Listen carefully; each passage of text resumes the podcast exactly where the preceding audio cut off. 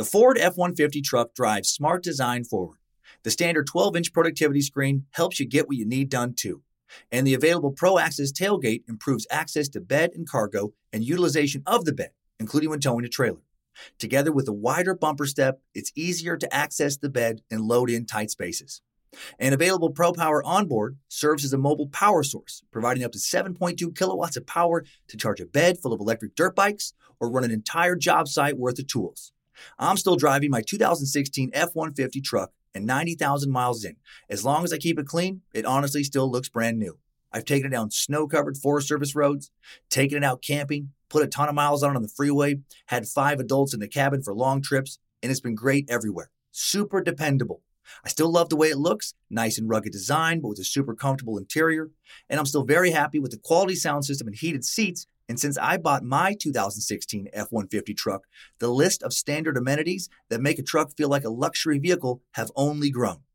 Tough this smart can only be called F 150. Find your local Ford dealer at Ford.com. Pro Access Tailgate available starting spring 2024.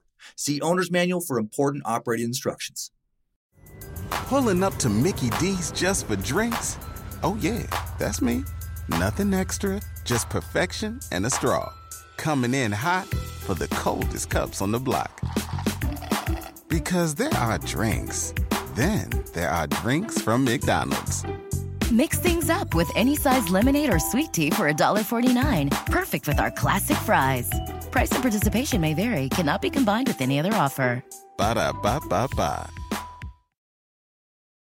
Grigory Efimovich Rasputin, the Mad Monk, the Dark One, the Wandering Mystic, the Con Man, the Faith Healer, the Antichrist, Russia's Protector, Russia's Destroyer. Rasputin was a lot of different things to a lot of different people. Did this late 19th and early 20th century Siberian peasant really have supernatural healing powers? Did he really hold strange spiritual orgies in both his Siberian basement and in St. Petersburg with the imperialist elites? How much did he really have to do with the end of imperialist Russia and its transition to communism? And how did this legendarily hard to kill dude really die? There are a lot of different legends out there about Rasputin, but this we know for sure. This dude's getting sucked right now on Time Suck. You're listening to Time Suck.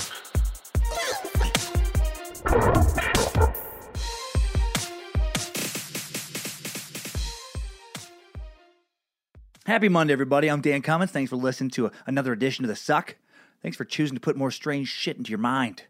Will you be able to use any of it to advance your career? Highly doubt it. Will it make you a more interesting person to talk to? Uh, for fucking sure it will. Today's Mad Russian Time Suckery is brought to you by the Fantasy Footballers Podcast. Hosts, gentlemen, football scholars Andy Holloway, Jason Moore, and Mike Wright have a really special thing going on. I don't know if you're an ESPN Sports Center fan, but I'll watch that even when I don't care about what happened in sports that day sometimes, just because I like the vibe of the show, I like the humor, I like the chemistry of the hosts. Fantasy Footballers is that type of program, and it's the best fantasy football podcast out there, hands down. They're number one on iTunes in the fantasy football category, day in, day out. They won the 2016 People's Choice Award for Best Podcast from the Academy of Podcasters Podcast Awards. And they love Time Suck. They're time suckers, so you know they're wonderful people. This week and next week, uh, Time Suck is sponsoring Fantasy Footballers, and they're sponsoring us because we all felt like our listeners would enjoy each other's shows. And you'll especially love Fantasy Footballers if you play fantasy football. It's a year round fantasy cast that kicks it up uh, from two shows a week to five shows a week, Monday through Friday, August through December. So you get full coverage all season long. Uh, I'm listening this year for sure because I want to dominate my family league because my sister won last year, even though she just auto drafted and even though she didn't watch a, a single game, and that's bullshit, and that can't happen again. And my son Kyler, uh, he, I, if I if I can't win, I want him to win. Right? He really, really is into fantasy football, and he's going to get some fantasy footballers knowledge this season. Little dude uh, loves fantasy. Uh, hopefully, uh, you know he can listen enough where he realizes he he shouldn't you know draft AJ Green uh, in the first round. He's a wide receiver. Let's not do that. So listen, download, and subscribe via iTunes or wherever you listen to your podcasts. Link to the Fantasy Footballers podcast will be in today's episode description. Check that out and give them a shot. Okay, now let's get to some polling. The results of the TimeSuck Instagram bonus episode poll are in.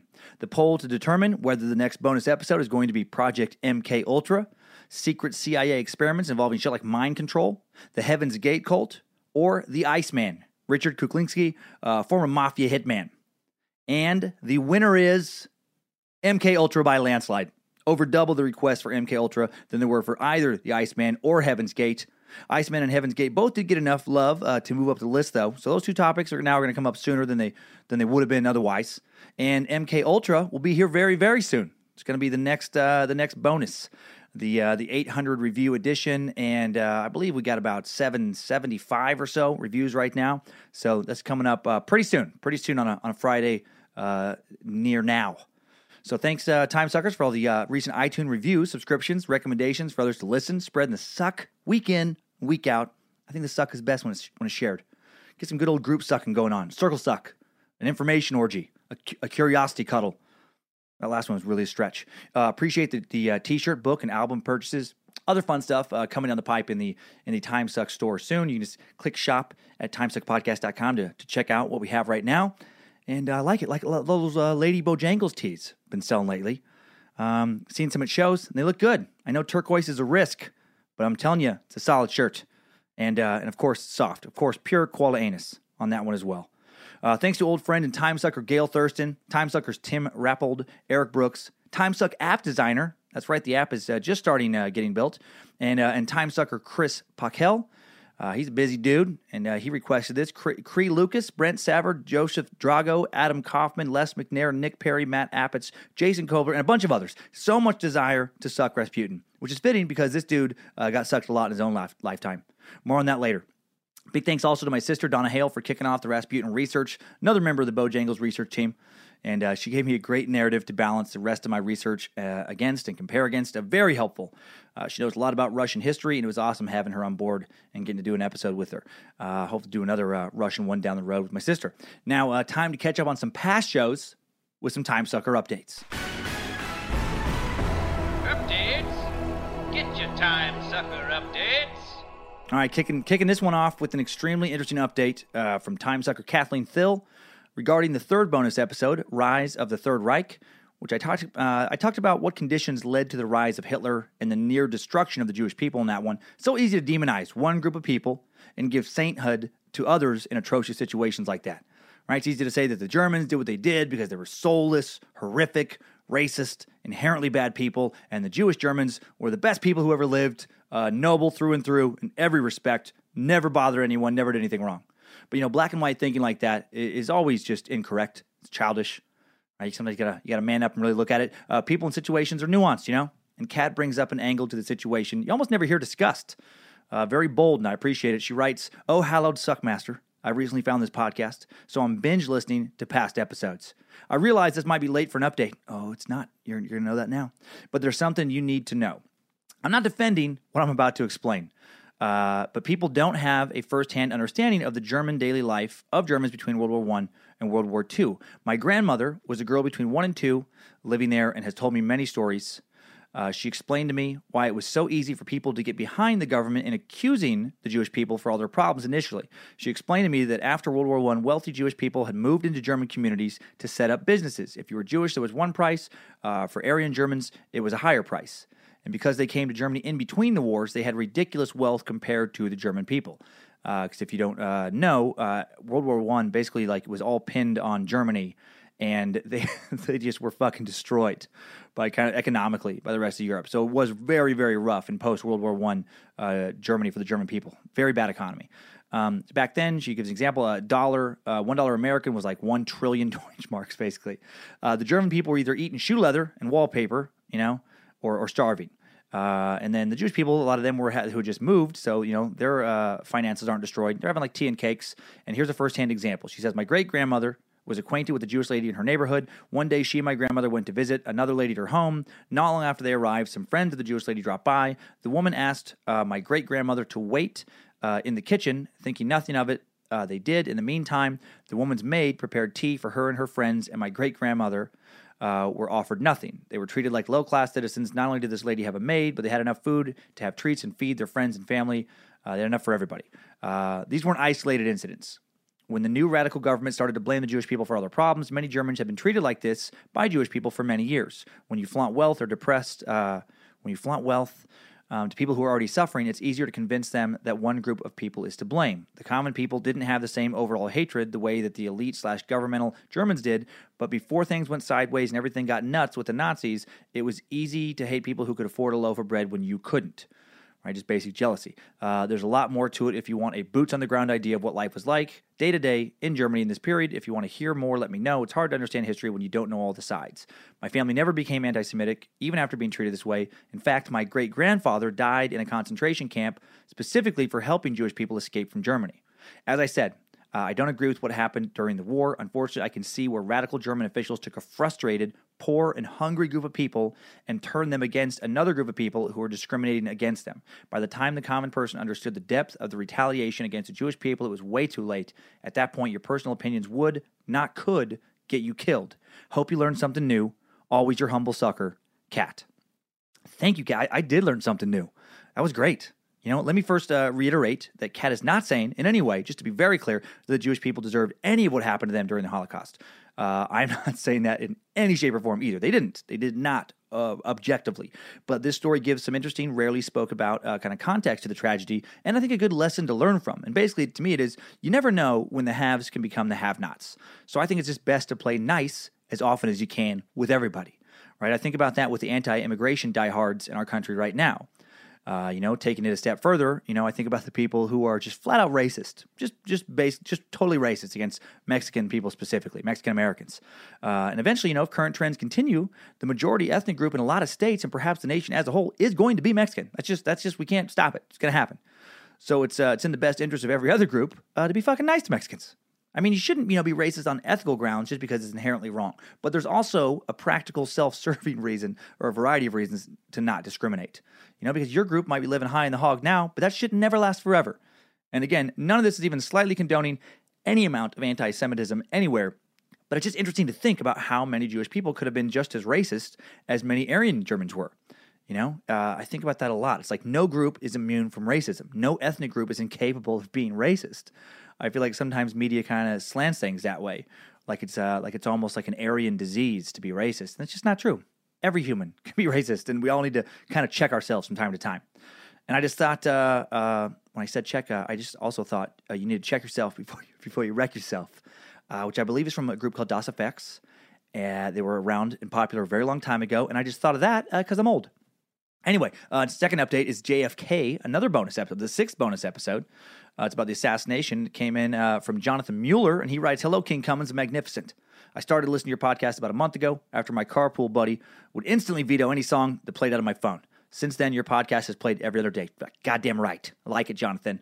Way to sneak that in there. Uh, one of the first episodes we listened to was about the uh, JFK assassination. Holy shit. Great research, research presentation, and the overall vibe of it was spectacular. Thank you. That was one of my favorites. I wasn't sure if you'd heard about uh, new developments. I have not.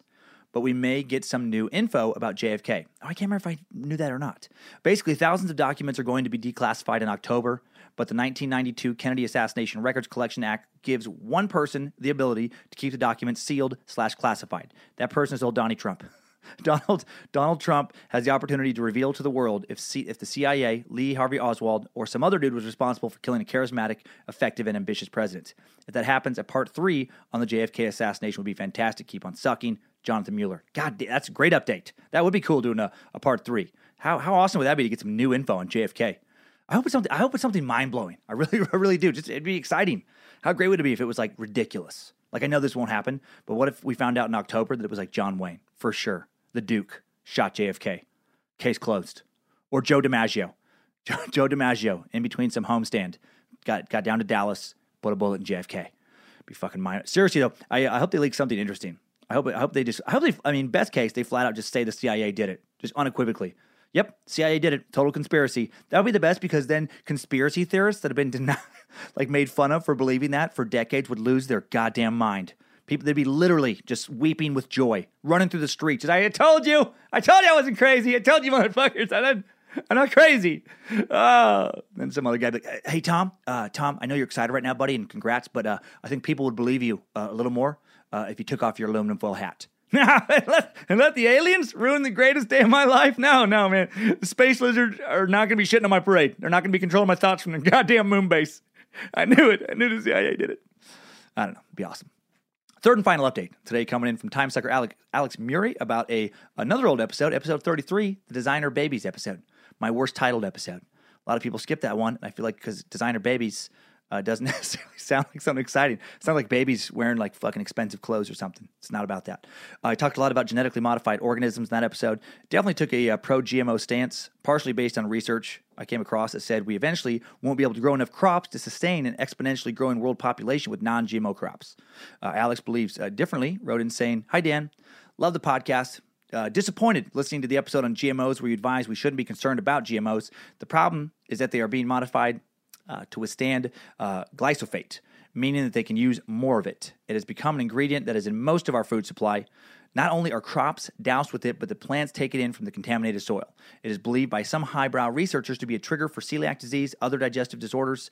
It is also believed to be a blocker to neurotransmitters and a cause of autism and other brain fog disorders. I was diagnosed with celiac two years ago, so I spent many hours researching the topic. Google Stephanie Seneff, a top MIT researcher, and you'll find quite a bit uh, on glyso- bleh, glyphosate on the debate. How are we going to feed the world? A better question is how are we going to keep the world population from spiraling out of control? That should be a time suck episode. The more population increases exponentially, the sooner the Earth's expiration date will come as we work closer to destroy our planet's beauty. More people, more problems. Uh, everyone is so worried about saving every life and fetus with no population control, and I think you are of the same mindset I am, and that many more of us uh, and that, that the more of us there are, the less people give a shit about each other. Yeah. Anyways, to sum up, GMO's bad. Monsanto, uh, Monsanto to big, too big and bad. Uh, glyphosate, very, very bad. And do an episode about the tragedy of human overpopulation of the earth. How many of us is too many? Thanks and keep on sucking, Alex. Well, th- thanks, Alex. First off, uh, I do, I, I, w- I do want to do a uh, episode about world overpopulation. Uh, yeah, that would be a good one. I don't know how many of us is too many when it comes to that, uh, but I do know there is an exact number. I'm sure there is. The earth, the earth has a finite amount of resources. You know, eventually we're just going to need to do something. Uh, if war, famine, and disease don't do the work for us. Now, here's the thing. Uh, I don't have time, unfortunately, to do a second full time suck this week to figure out exactly why Monsanto is what they're doing, uh, how bad it is, uh, how maybe not bad it is, what you know has been done. Um, but I will do a time suck on that enormous company someday. All I can say after digging into glyphosate and its relation to autism and other health concerns, and I just kind of dug in for a little bit, is that the research results seem to be pretty mixed. For every article praising the research of like you know Stephanie Seneff, there's another uh, you know researcher deeply criticizing her her findings. Now, the uh, the scientific community definitely not in agreement concerning GMOs or glyphosate. Uh, could science, some scientists be in the pockets of big companies like Monsanto? Sure, absolutely. I'm sure there are some, but I highly doubt all scientists who are okay with GMOs are being bribed. The big debate is do ingredients like glyphosate actually have the ability to alter our DNA? You know, I talked about that in the uh, Designer Baby episode, and every time sucker who wrote in at the time, you know, claimed to have who, who were you know claiming to have a scientific slash academic background in the area of agriculture or genetic modification, they said it's safe. You know, experimental evidence has shown that glyphosate does not bioaccumulate in any animal tissue. No uh, significant toxicity has occurred in acute, subchronic, and chronic uh, studies. That all being said, you might be right though, Alex. That'll be you know, uh, there's still a lot of research being done, and uh, they may be very, very bad indeed. But until studies begin to consistently show they're obviously bad, I'm, I'm just not going to be convinced. Correlation doesn't prove causation. A lot of crops have been treated with uh, herbicides, with glyphosate, and people who eat them do have a variety of health problems, like you stated. But uh, a lot more people are, are born with no health problems who have eaten the same crops. And there are just so many environmental factors out there. It's just hard to say that GMOs or, or chemicals and fertilizer are, are, the, are the causes uh, definitively of like autism, gluten sensitivity, celiac, anything else. I don't know. Maybe I'm rationalizing it all because I don't want to overpay for shit in the organic section of the store. But I will look into it later. I like it. I like where your head's at. Uh, you know, and I don't want to buy any shit from from Whole Foods because it's too, it's too expensive. So that's where I'm at with that one. Uh, but I am still willing to change my mind. I will do an episode on, Mon- on Monsanto, Monsanto specifically someday. So thanks for reminding me of how it's an interesting topic there, Alex. Uh, and if, if you don't mind, maybe send me some uh, uh, specific studies if you get a chance. Either way, whether you send me the studies or not, you you keep on sucking, God damn it! And now let's all suck on today's episode. Next time, suckers, I needed that. We all did. Okay, so before we get into Rasputin, uh, we need to understand a bit about the world he lived in. His story is so fucking crazy.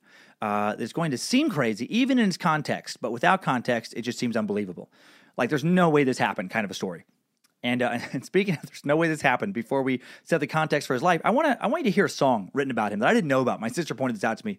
She uh, she turned me on to this. It's titled simply. It's like Rah Rah Rasputin, or I think it's just actually called Rasputin. Uh, it's a little bit of ear magic. It is uh, ridiculous that this thing just even exists. And it is uh, written and performed by Boney M, a 70s disco group formed in West Germany by German record producer Frank Farian, composed of members from Jamaica and Aruba. And this song, released in 1978, hit number one on the German, Austrian, and Australian charts, and it hit number two in the UK and Switzerland. And it's since been covered by Finnish metal band uh, Turisas and uh, Minnesota folk rock band Boiled in Lead. That's a good band name, Boiled in Lead. And I know it feels like I'm making all this up, but here is Rasputin, and I feel like this track uh, sets the, the perfect tone for today's show. Uh huh. Here we go. There lived a certain man in Russia long ago. He was big and strong, in his eyes a flaming glow. Most people look at him with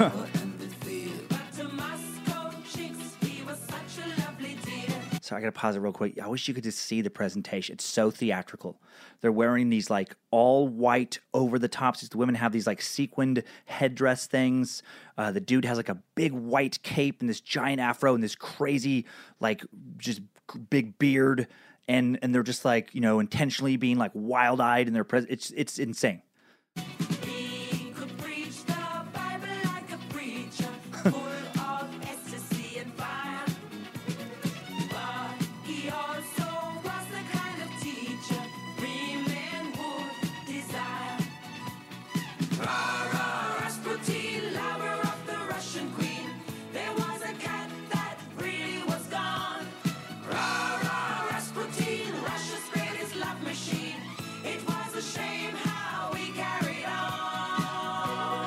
Wow. Wow. That is the 70s, man. Fucking wild times. So over the top, I guess, especially in Germany. Uh, I guess these guys were like wildly popular too. They had like all these kind of number one hits out there, and they're, man, they're present. You got to check out the video feed. I'll put a uh, a link. I got to put a link in the uh, episode description. It's just it's incredible, truly, truly something else. So you're welcome. You're welcome for that. Um, okay, so the end of the 19th century, a period of, of great change in Russia for the people of Russia, not for the better. Things were getting uh, grim for most of the people of Russia. Uh, that- that's not fair. Uh, since most of the people of Russia were, were peasants, and peasants notoriously get fucked over, especially in feudal societies like Russia had, uh, things were getting uh, grimmer. Uh, the Romanovs, uh, Russia's second royal dynasty, had ruled since 1613 uh, CE. The Rurik dynasty had ruled uh, Russia before that in various forms prior to the Romanovs uh, since 862 CE. So by the late 1800s, Russia had been part of an imperialistic monarchy, you know, for a, a thousand years, over a thousand years, which means you know life was great for the most part uh, for the nobility of Russia for over a millennia, and shit for everyone else for the most part. Uh, but not really shittier than it was for any other world's poor people. You know, just kind of how it was. Uh, the nation had grown steadily over the centuries, become enormous, now stretching from Europe and the West and uh, and to the Pacific and the very northwestern edge of Asia and the East. Siberia alone makes up roughly 10% of the Earth's land surface, with 51 million square miles of soil and tundra and Cossacks. Uh, Cossacks were a race of uh, Russian lizard people that now live underground, locked in perpetual battle with battle with the space lizards uh, of Illuminati fame. So much lizard fighting underground. I don't know if you realize that. That's why I never dig. That's why I uh, don't plant a garden. I don't want to risk slipping into a goddamn lizard fight trying to grow some corn. You know what I mean? We all think that, right, guys? Right? I'm gonna take off my aluminum foil hat.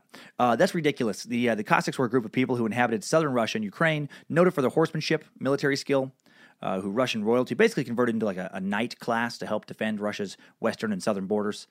Other th- other than in the northern Urals and Siberia, which had only been um, kind of more recently populated by Russians, largely by citizens exiled from eastern Russia. Uh, beginning in the mid 17th century, most of the peasantry of Russia had been largely converted into serfdom in the 17th century, which was unusual as far as timelines go, because serfdom had already been abolished by that time in what in the rest of Europe. Like England had formally abolished uh, serfdom in 1574, France had gotten rid of it by the uh, 15th century. The rest of Western Europe had abolished it by the 16th century, and then Russia was like, you know what? Uh, we were thinking instead of getting uh, like rid of serfs, how about we get started with it? Basically, Russia to the rest of Europe was like my hometown compared to the rest of America, my little Idaho hometown. When like when America was like, you know what, we're done with hammer pants and acid wash jeans. Uh, my town was like, you know what, we're we're getting started with hammer pants and acid wash jeans. We're we're getting into them. Well, by the late 19th century, serfs were getting uh, tired of being serfs in Russia. They were like, why the fuck are we the only people in Europe still working for the lord of the land like some medieval dipshits? That's a loose translation. Of what they were thinking. Uh, in order to quell a bunch of serf uprisings, according to uh, official records kept by the Ministry of the Interior, there had been some 712 peasant uprisings in Russia between 1826 and 1854 alone. Serfdom was finally abolished in 1861 in Russia by Tsar Alexander II, kind of. Really, the serfs had been tricked by the czar, and virtual slavery of the rural peasant class continued. Fucking czars, man. Always tricky. Always tricky. That's where that old saying comes from. Uh, never trust a czar farther than you, you can throw a used car. That's what that, that's where that one comes from in my head. Unlike prior to 1861, uh, serfs were now allowed to own property, marry according to their own choice, trade freely, sue in court, vote in local elections, but now freedom, kind of. While the peasants were now able to buy land from the land owning boyar nobility, they could only buy the land the nobles were cool with selling, which of course was the shittiest land. They're still being just, just you know, dicked over on the wreck. Just, you know, hey, uh, uh, how much would you sell that green pasture with the babbling brook flowing serenely through the middle of it, the one with all the well fed cattle grazing around it the, and the nice soil? How much would you sell that for? Oh no, you don't. You don't want that piece of land there, little serf. No, no, you you want the area behind the pasture, that that hilly, uh, rocky, craggy, unfarmable, sandy area with the with the dry creek bed and the old mangy goat uh, licking some dirt for moisture. That's that's what you'd like. Ha! Uh, I guess it's better than nothing, sire. How much? How much do you want for it? Oh, I'll just uh, I'll sell it to you for whatever. Well, whatever would be triple you were hoping to pay for the nice pasture with the with the brook. Uh, yep. The nobles picked the land and they set the price, which was far above value. Moreover, since the uh, newly freed peasants had no money, they often had to borrow 100% of the new mortgages. And since their shitty land didn't yield very many crops, they weren't making money, so they couldn't really pay the loan back. And, and a loan that in many instances the boyars themselves had given them. So, you know, so they basically just were now paying the boyars to farm the same land that they that they just had to farm for them previously. Like it was actually a worse deal for many of them where you know previously they got to keep some of their crops. Now they have to like sell all their crops to cover their mortgage which is never going to be paid off. It's fucking terrible. Um, so basically Tsar Alexander II, you know, he raised the expectations of the Russian peasants only to dash them, only to make them realize they've been tricked. And this didn't make Alexander uh, terribly popular with the Russian peasantry. Uh, socialist movements began to pop up during his rule, the early seeds of communism in Russia, a movement grown in response to the oppression of the poor by imperialistic monarchy and nobility. You know, Tsar Alexander II would be assassinated in 1881 by a revolutionary socialist group known as the People's Will. A bomb uh, killed Alexander uh, after several previous unsuccessful assassination attempts. Uh, attempts like stuff to like derail his train, shoot him, blow up his home. He was not well liked. Uh, ironically, on the day he was killed, he had just signed a proclamation, the so called Loris uh, Melikov Constitution, that would have created two legislative commissions made up of uh, indirectly of elected representatives, a concession to the peasants and working class that would have limited the power of the monarchy and given more power to the people of Russia. So, like, literally on the day, he's like, okay, all right, all right, I'll cut you a deal. The people he's trying to cut the deal with are like, fucking kill him. They don't even know about the deal. And then his son, Alexander III, uh, takes the throne and squashes that deal immediately. Uh, like the, uh, the the day he takes the throne, that policy that's gone, and he makes it clear that the crown is still the fucking crown, and the Russian people are going to bow before it. Uh, the new uh, emperor believed that the he believed in remaining true to the Russian Orthodoxy autocracy, autocracy, uh, autocracy. God dang it, Russian Orthodoxy, autocracy, and nationality, which was an ideally ideology. Jesus Christ, can we fit more giant words? Can we fit more fucking level 10 Scrabble words into one motherfucking sentence. Uh, This new emperor believed that remaining true to Russian orthodoxy, autocracy, and nationality, an idea. No wonder fucking announcers talk so goddamn slow, right? When they try and get excited, like I do, and fucking bury through this stuff, you know, keep up a, a hot pace.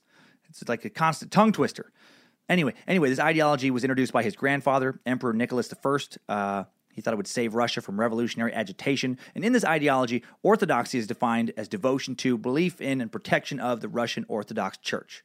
A Christian church that had morphed out of the Eastern Orthodox Church in the 17th century, the Eastern Orthodox Church having then uh, having had split from the Catholics uh, in Rome in 1054, and you know BCE. Uh, autocracy in this ideology is defined as unconditional loyalty to the House of Romanov.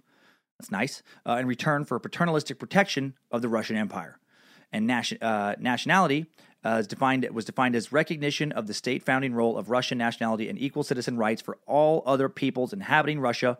And I'm not making this part up with ex- with exclusion of Jews because of their quote imminent hate towards Russian people and anti-human nature. Motherfucker, seriously, that's what it said. That's a direct quote.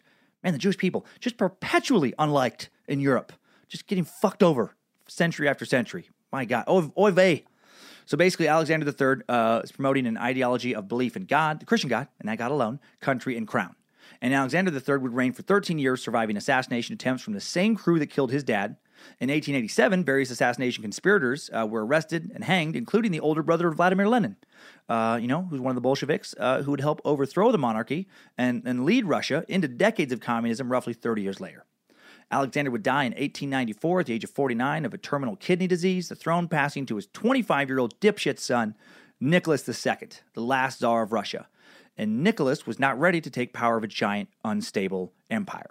Uh, he was kind of like a trust fund kid. He was a kid who just wanted to, he fucking traveled, he hung out, you know, he ate some nice pastries, he lived a life of leisure, and he had no training of any kind. He didn't think he'd have to like take charge for a long, long time, and he just, uh, he wasn't ready, and uh, he got thrown into it.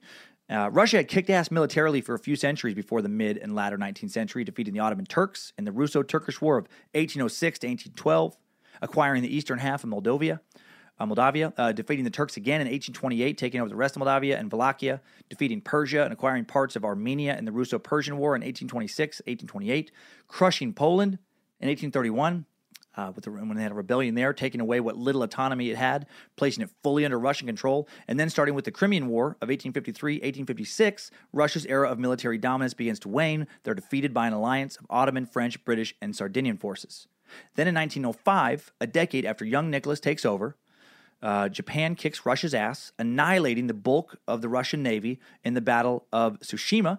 Now it's gotten its ass kicked in back to back wars, which is very demoralizing to the proud Russian people, who had for centuries taken comfort in the strength of their military even when times are tough. You know? Uh, not only falling behind regarding its military, Russia is also falling behind industrially with the rest of Europe. Other, other countries had gone through the agricultural revolution by the late 1800s, increasing yields, you know, and then got rid of like the serfdom thing, uh, freeing up people and money to fuel a now well developed industrial revolution. Russia's well behind that. It's still largely undeveloped, uh, basing most of its sustenance, uh, or based mostly on s- substance agriculture, uh, making it difficult to produce grain for export to finance large scale industrial development. Russia's still primarily an uh, agrarian society as of 1881. Wheat is the largest export. Uh, there were only small pockets of industrial development in parts of the Ukraine and around Moscow and St. Petersburg. The industrial working class made up only 4% of the working population in the 1897 census after five years of rapid industrialization. Over 80% of the population is peasants, and half of these are serfs tied to the land in that substance agriculture. So the world is changing, and Russia, Russia is not keeping up. Uh, that would be a difficult situation for for any leader to manage, you know, and a difficult country to manage. You know, it's, it's over six thousand miles wide. The only way to travel from St. Petersburg to Siberia is by railroad. You got one track, a journey that would take uh, over a week each way. It's got no Wi-Fi, no movies, lots of dirty peasants who smelled bad. Made the Greyhound bus look like a fucking luxury charter. And uh, Nicholas is not a great leader. Uh, he's not even an average leader. Nicholas is viewed as weak, even as a child. His father referred to him as a mama's boy, and despite the fact that he was heir to the throne, yeah, like I said, he just never received any coaching on how to be a leader, and that suited him just fine. He had no desire to to be the you know the czar. But Alexander's death left him no other option, and it was just thought at the time that czars were chosen by God, and to abdicate the throne was to forsake one's holy duty. And it was like you know the quickest way to earn a seat in hell to do that. So that's he's like, all right, all right, I'll do it. And uh, Nicholas marries Alexandra, uh, German national, which was not popular. Uh, the country wasn't hot on Germany at the time. Uh, shortly after his father's funeral in 1894, they were about to get less hot on Germany in World War One, uh, choosing love over national interest in their in their choice to marry. So, you know, so she's not a popular choice. Or she's uh, she's also like shy, and her shy nervousness comes off as cold. Uh, she doesn't care for Russian culture, whether it was the food or the manner of dancing. Her mother-in-law loved Russian culture, was very popular and vivacious. You know, and now by contrast, she's just seen as like, ugh, oh, I got stuck with her now. She's not charismatic. Well, Nicholas is crowned May 18th, 1896. Uh, there are celebratory events, Coronation Day. Uh, mark will be a common theme of their rule tragedy. This sucks. 1,300 people die in this uh, coronation ceremony waiting for mugs and sweet meats, coronation gifts, due to poor planning and stampeding attendees. 1,300 people, like at essentially a fucking wedding reception, get trampled waiting for sweets. Yeah, and you thought the wedding you went to sucked. And because uh, government authorities failed to relay this uh, to the news czar what had happened until the next day, uh, he doesn't immediately address the incident. So, you know, pisses off the Russian people anymore. It's like he doesn't even fucking care. It's like, yeah, whatever. 1,300 people got trampled. You know, that's, that's, you could look at that as a bad thing, but on the bright side, they're peasants. And we got millions of them, so fucking who cares, right, guys? Oh, oh shit, you guys are peasants. Hey, I'm terribly sad about this. Uh, this event would be indicative of the rule of Nicholas II. Yeah, he was just a spoiled member of the nobility, wildly in love with his wife and their growing family, and blind to poverty and distracted from the reality of his crumbling country. He had no military experience, no leadership practice, no exposure to basic reality before, before being handed the reins to the Russian Empire. Uh, St. Petersburg, the capital of imperialistic Russia, until its later fall to the communists and all of Russia, is at a tipping point right? The pro- proletariat had had enough. They're tired, they're hungry. Communist rumblings are beginning to grow uh, real strength, you know. Violence is erupting and out at every turn. The country is concerned about the competence of its new leader, and adding to the czar's problems and opening the door for Rasputin into the royal court is the birth of Nicholas and Alexandra's only son, Alexei, born in 1904. Previous to the birth of Alexei, uh, the couple had four girls in a row, further hurting their popularity with the common people of Russia. To continue the Romanov dynasty, a male heir had to be born, and Alexandra seemed incapable of giving birth to one. And then when he finally was born, he was born with hemophilia, a mostly inherited genetic disorder that impairs the body's ability to make blood clots, a process needed to stop bleeding. The results in people bleeding, uh, or the results are people bleeding longer uh, than normal after an injury, easier bruising, and increased risk. Uh, increased risk of bleeding inside joints of the brain. Alexandra herself had a minor form of it, and it can be traced back in her family to at least uh, her maternal grandmother. The, uh, the already disliked royal couple didn't want to increase their unpopularity by giving the Russian people more reason to worry about their future. You know, like what would happen to the government if Nicholas should die, and then there's this heir made out of fucking broken glass taking the throne. Uh, Alexei's condition was so severe uh, that they just kept it a state secret. And, and it was a severe form of hemophilia, like a bruise, nosebleed, or cut, or, you know, were potentially life threatening for this kid. And so Nicholas and uh, Alexandra, they're also desperate to cure him, and medical doctors aren't, you know, having any answers. So they start to turn to the occult, which is something else about this era. If you listen to that episode on Houdini, you'll recall that spiritualism was in vogue during the late 19th and early 20th centuries in America and Britain, and Russia was no different. Mediums were sought out by royals for advice, seances are being held, Ouija boards are used, all that kind of stuff. Things are getting, you know, rougher by the decade. The military hasn't been dominating, the national morale is low, uh, faith in the Russian Orthodox Church is waning, and now mystical religious sects are sprouting up all around the land. And Alexandra is a very superstitious woman and she'd been meeting with various supposed mystics for years. The meetings intensified after the birth of her sixth son. She wants a cure. She and Nicholas, you know, have been holding regular court seances with these two Montenegrin princesses uh, before they ever met Rasputin, known as the Crows. That's when you know you're desperate. When you start taking guidance meetings with a pair of twins who refer to themselves as the Crows. I feel like I feel like one, if not both of them, had to have like a white eye, right? Like from those all those horror movies. Didn't, don't creepy mystics who call themselves shit like the Crows usually have at least one white eye that you don't see until they lift their veil.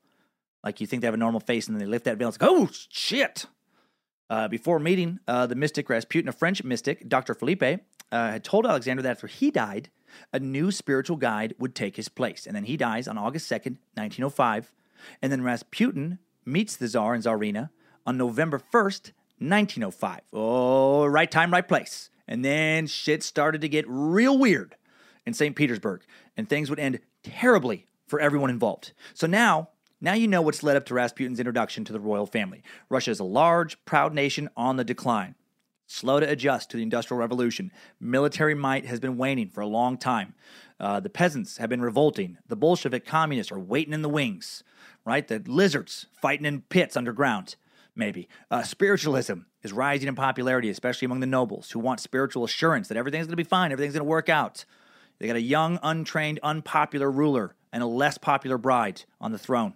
And to make things even worse, the nation only has one fragile heir who could die at any moment, doctors unable to cure him. So now that we've set the stage, let's check out uh, how Rasputin plays into all this by heading into a time suck timeline.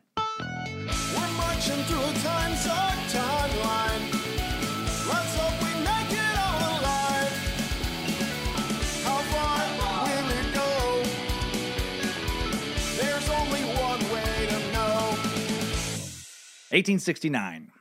Grigory Yefimovich Rasputin is born to a peasant family. Uh, most likely peasants who, at some point in their recent ancestry, uh, relocated to Siberia in an effort to escape Eastern Russian feudalism. And they, uh, and they settled in the small Siberian village of uh, Prokoskie. Pro, Prokoskie. There we go. Prokoskie. A lot of fuck. These Russians were never, it's like, uh, they never wanted to do like a four letter word. It's always a long word with a lot of consonants. They learned that from the Hungarians. Uh, yeah, and, and he was born on January 10th, 1869, to Yefim and Anna. Like many peasants, his life be, uh, begins with unremarkable surroundings and limited chances for greatness. Siberia is incredibly desolate. Comes from a hardworking family, relatively prosperous peasant farmers who successfully work their land and also raise horses. Comes from a seemingly normal family, but Rasputin gets a reputation early on for being abnormal. Uh, in the summer of 1877, eight year old Grigory Rasputin and his 12 year old brother Dmitri, who's 12, go swimming in a local river, and Dmitri gets pulled into the current.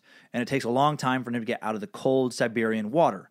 He's eventually pulled out, but he soon dies thereafter of pneumonia, and Grigory is devastated. He goes into a period of deep depression for about two years, and then around 1879, he begins to get a reputation for the possession of strange powers. Other villagers begin to believe he can read their minds. He can supposedly cure sick farm animals just by touching them. Uh, although at this point in his life, he, he's no more religious than anyone else.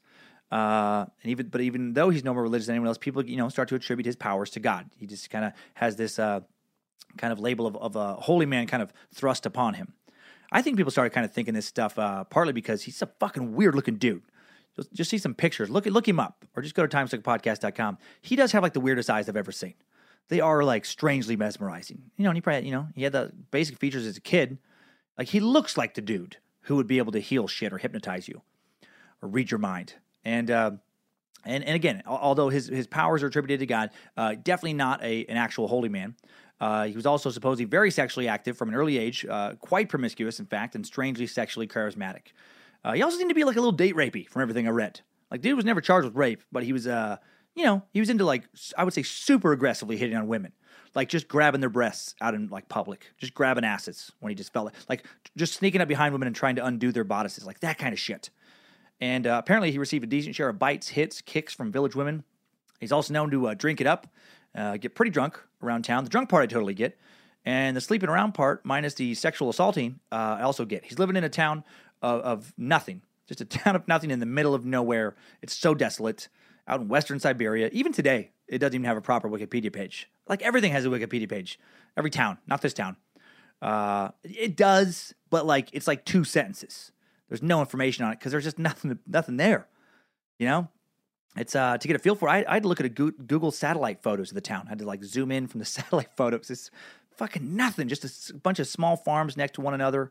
No more than 100 and 150 buildings in total. Maybe like a hand, like two or three stores. It looks like it's just this is where he grew up, and that's now. It's like that now. Back then, I'm sure it was like you know, uh, church, bar, slash supply store, and then farms. Uh, in 1866, when Rasputin's 19, he heads over to uh, Abalak, Siberia, another shithole Cossack town in the middle of nowhere, populated only by farmers and horses, and the occasional farmer who probably fucks his horse. Come on, you know someone did it.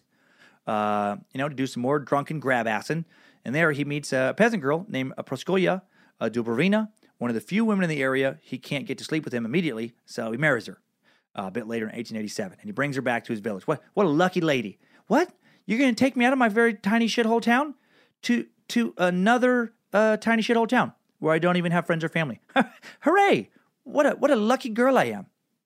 Well, according to historian and author of Rasputin, Faith, Power, and the Twilight of the Romanovs, Douglas Smith, Rasputin and uh, Praskovia uh, would have seven kids over the next few years. Sounds like a lot, but it's not like there was an OBGYN prescribing the pill back then or condoms at some local 7 Eleven.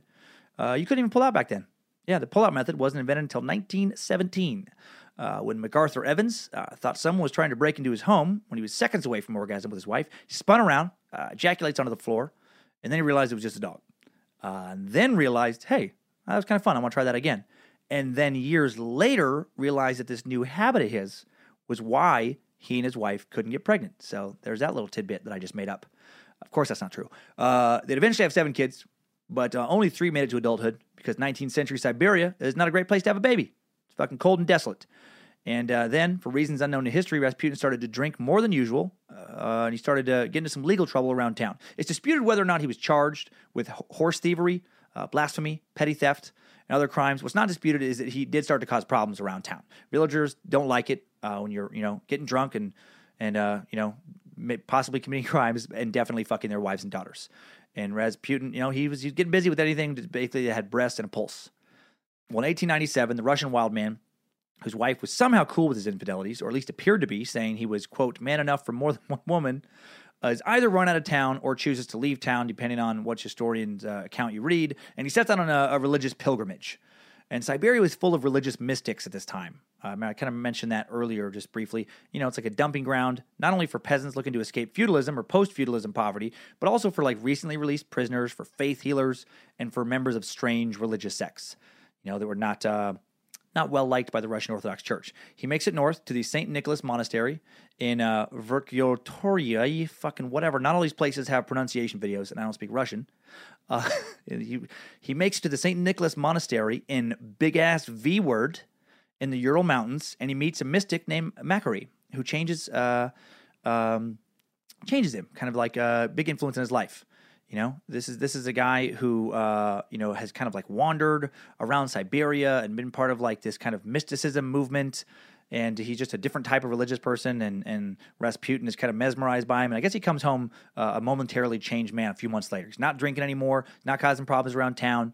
He's trying to be a good all around citizen now, but but it doesn't last long and uh, it doesn't stay long. And he begins to take uh, more pilgr- pilgrimages. Uh, so, sometimes, I guess, lasting up to like a year or more. You know, uh, sometimes only gone from home and his family for a few weeks. Very tolerant wife. I don't know. I guess it was just different back then what people would put up with. Um, you know, sometimes he would stay in other towns, make a name for himself in other towns. Sometimes he's out in the woods. Sometimes uh, bathing. Sometimes not bathing. Sometimes not even touching his body with his hands for weeks at a time. He's trying to find God. Not sure uh, if he does find God, uh, but he definitely finds some weirdos. Uh, during one of his pilgrimages, he uh, he crosses paths with members of one of the weirdest religious sects I've ever read about, known as the Khlysty. And check this shit out. Uh, the Khlysty were Russian Christians who had renounced the priests and scriptural interpretation of the Russian Orthodox Church, uh, and rather than doing your best not to sin, like you know most um, Christian you know uh, denominations believe, like by basically like all of the other ones, other than weird cults, uh, the Khlysty believed it was very important to sin. You're supposed to sin, uh, especially carnally sin. That's like the best kind of sinning you're supposed to do. And they and they had this crazy ritual where they would meet in some secret place, like a crypt or a basement, some fucking weird place, and they would just gather and pray and sing and dance and just whip themselves up into a, a emotional fervor. And then they would just after the dancing, they were just like getting more and more worked up and dancing louder. And then they would like whirl about and sing and keep whirling and get dizzy and just work themselves in some kind of spiritualistic ecstasy. They'd be speaking in tongues, be taken in by the spirit, all, a lot of dramatic stuff. And, and they would just keep going and going until they physically collapsed. And then uh, this is when things uh, really get really gets weird. After the collapse parts, as they start to get their energy back, they'd have a huge orgy. Not kidding. Seriously. Once they'd done their whole spinning, singing ritual, fucking orgy time. So you see, pray, sing, dance, spin, collapse, orgy.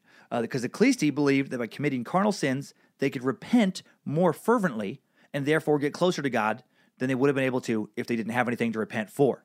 Uh, they actually called it sinning to drive out sin. And sounds kind of great.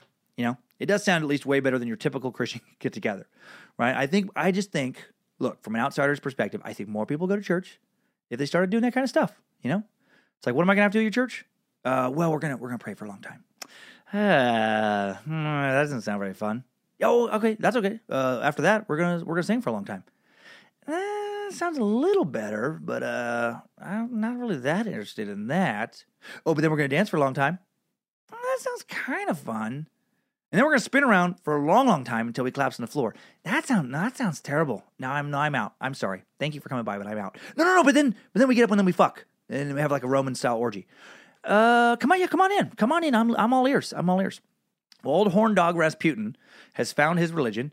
Uh, he's into the whole sinning to drive out sinning thing. He's really into that. He loves it. Big fan. So he brings it back home, sets up a little mini church uh, in the basement of his dad's house where he's still living. And, that- and that's kind of different than now. Uh, it's not like he was like the one dude in town living in his dad's basement. It was just like families lived together. Uh, was weird to set up a mini Khlysty kind of church thing in the basement and hold meetings. And I, yeah, I bet he did.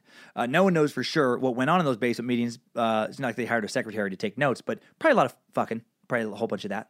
So now he's back on the outs with the hometown crowd. Uh, you know, so he starts taking more more of his pilgrimages, and uh, he repeats his weird pattern for the rest of his life. He'll befriend like the local religious people in some area, local monks or priests or mystics.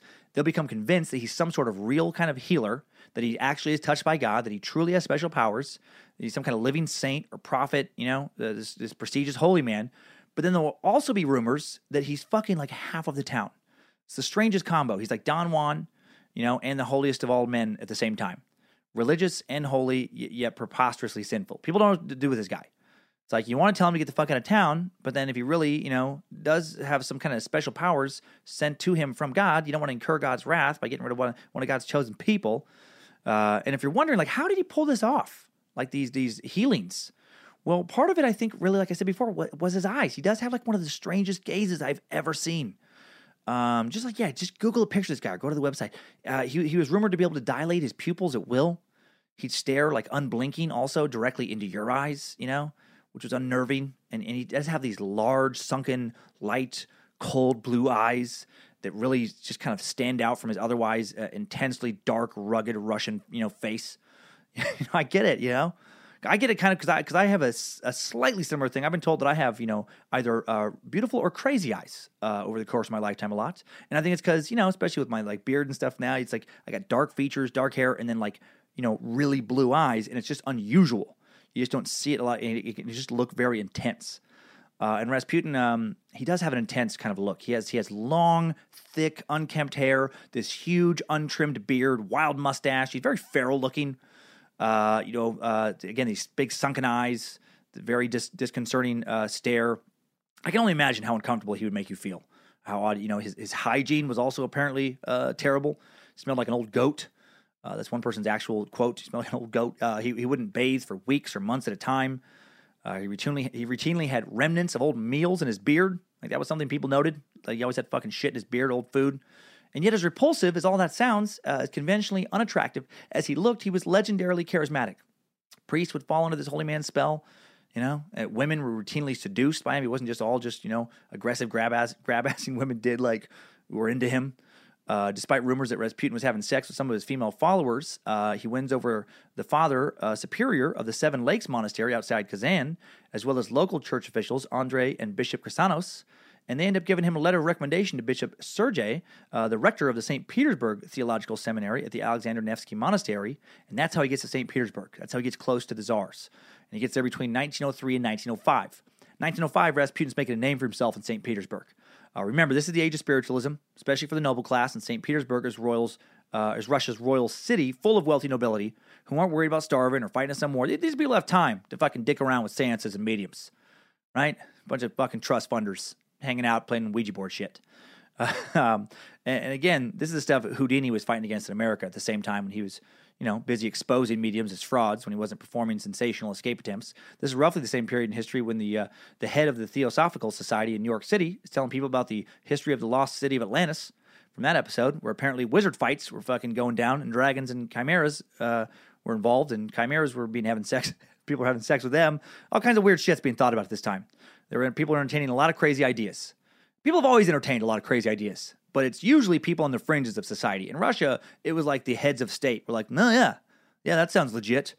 It would, it would be like if Congress and the Senate were just fucking Ouija boarding it up. Like if they, like if they were holding seances to determine the fate of our country. It's so insane.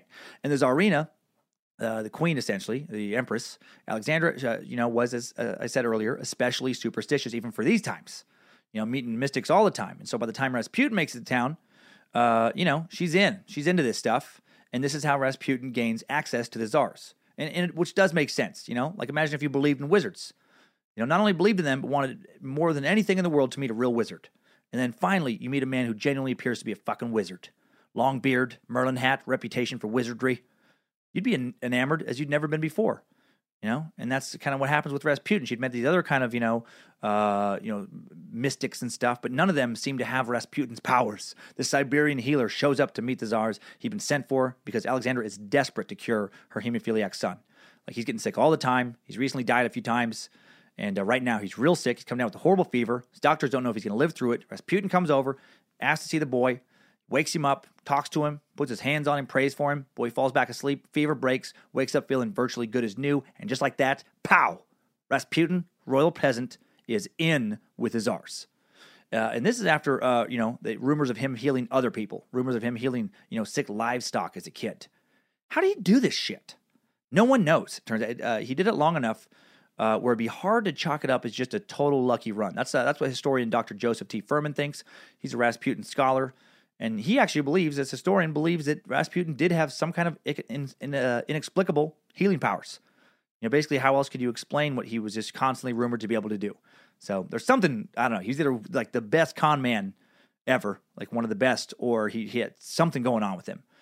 You know, because he's not doing like the uh, the mediums I kind of talked about in the Houdini episode, with a big stage show. You know, he's just going up, and people are getting fucking better after being touched by him.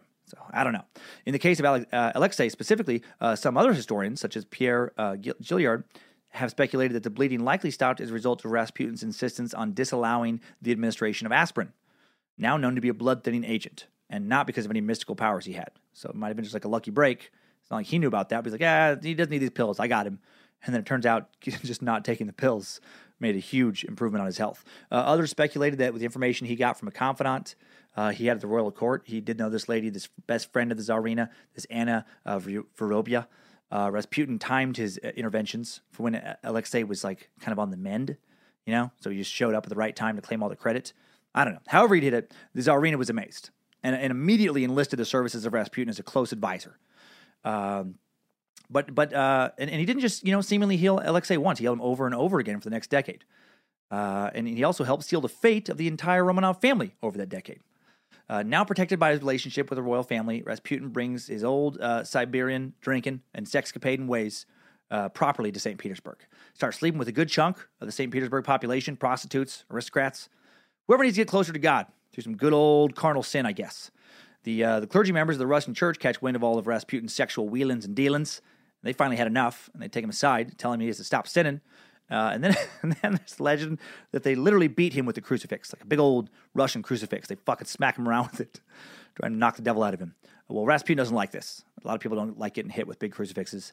And he tells Alexandra that the two priests tried to kill him, and she banishes them from the city. This is her son's protector. Uh, one of the men, Iliodor, fled to Finland disguised as a woman, where he allegedly began to plot the death of Rasputin, uh, who he began to believe was the Antichrist himself. Uh, Rasputin's ways began to tarnish the royal family's reputation around town, you know, then the rest of the country. First off, it just wasn't kosher for a peasant to be hanging out with the czar and czarina. Uh, because of Alexander's, you know, fascination with Rasputin and believing his healing powers, he was given full access to the royal court. Like he could drop by uninvited. Very regular, very very irregular. Uh, that's not not how things worked back then. Checking, he could check on the royal kids whenever he wanted, full access to their rooms and everything. Uh, he referred to the czar and czarina as Mama and Papa, which was weird. Uh, and he wasn't, you know, just a peasant doing this. He was a fucking filthy peasant, like literally filthy. Like the dude had shit in his mangy beard. He stunk. He had long, greasy hair. He looked fucking insane. Loved to get drunk and brag about, you know, his closeness to the czars. Uh, so when he's, you know, not hanging on the czar and czarina, he's out getting hammered. You know, he's a dirty dude, aggressively hitting on women, if not outright telling everyone. He, you know, he's uh, he's super tight with the king and queen. He's definitely letting them believe that. And people like to gossip. You know, this is juicy shit. People start to wonder what kind of power this holy madman has over their rulers. And they start to think, because of his reputation, that Rasputin is sleeping with the Tsarina herself. Uh, most historians don't think that's true. Uh, they don't think he was, you know, dumb enough to do that, but they do think he was probably uh, egotistical enough to let other people assume that and to kind of lead them to believe that.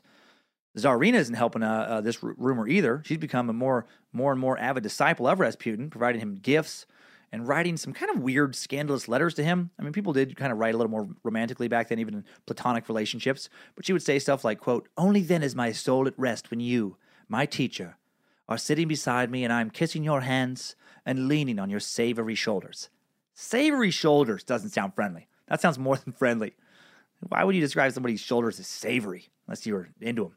Anyway, uh, no one understands why the Tsar and Tsarina are keeping him around. By the way, that's what makes this all the weirder because uh, you know remember uh, Alexei's uh, hemophilia is a state secret. So the Russian population, they're not be like, well, yeah, he's a fucking weirdo, but he's helping out with the boy. You know? No, they just they have no idea. Like they're like, why the fuck is this guy around? Why are they keeping him this weirdo around? And Russians, you know, very superstitious at this time, and rumors start to spread that he's not a holy man, but that he's possessed by the devil. And he's got the Romanovs under some kind of spell, right? And Russia is not doing well during this time, so that's not helping them out. You know, they just gotten their ass kicked by the Japanese. The economy has been slow to industrialize, it's floundering. They start to wonder if Rasputin is trying to bring the nation down. To give like a modern equivalent, it would be like, all right, whatever you think about Trump, let's, let's say you like Trump. Let's say, but then let's say the economy. Let's say you're like, okay, he's a good businessman. You know, President Trump, he's a good business guy. He's going to get the economy really, really going. But then he doesn't. Let's say the economy starts to tank. And then let's say, you know, with the North Korea situation, let's say he does get into a war with North Korea and they somehow kick our fucking asses. Like imagine like public morale. Economy's bad. North Korea's just kicked ass. And then on top of all of that, uh, he invites Charlie Sheen to come help run the White House. right? Like you haven't heard what Charlie Sheen. Let's just, you know, Charlie Sheen has just been smoking crack in private for the last couple of years. He brings him to into the White House, and then Charlie Sheen is like, you know, back a couple years ago, like Tiger Blood Charlie Sheen.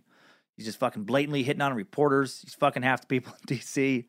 You know, it's assumed he's fucking Melania, uh, which which is even weirder now that he's you know uh, come out HIV positive. But uh, imagine the gossip, right? Only anarchists and lunatics would still support the president in that situation.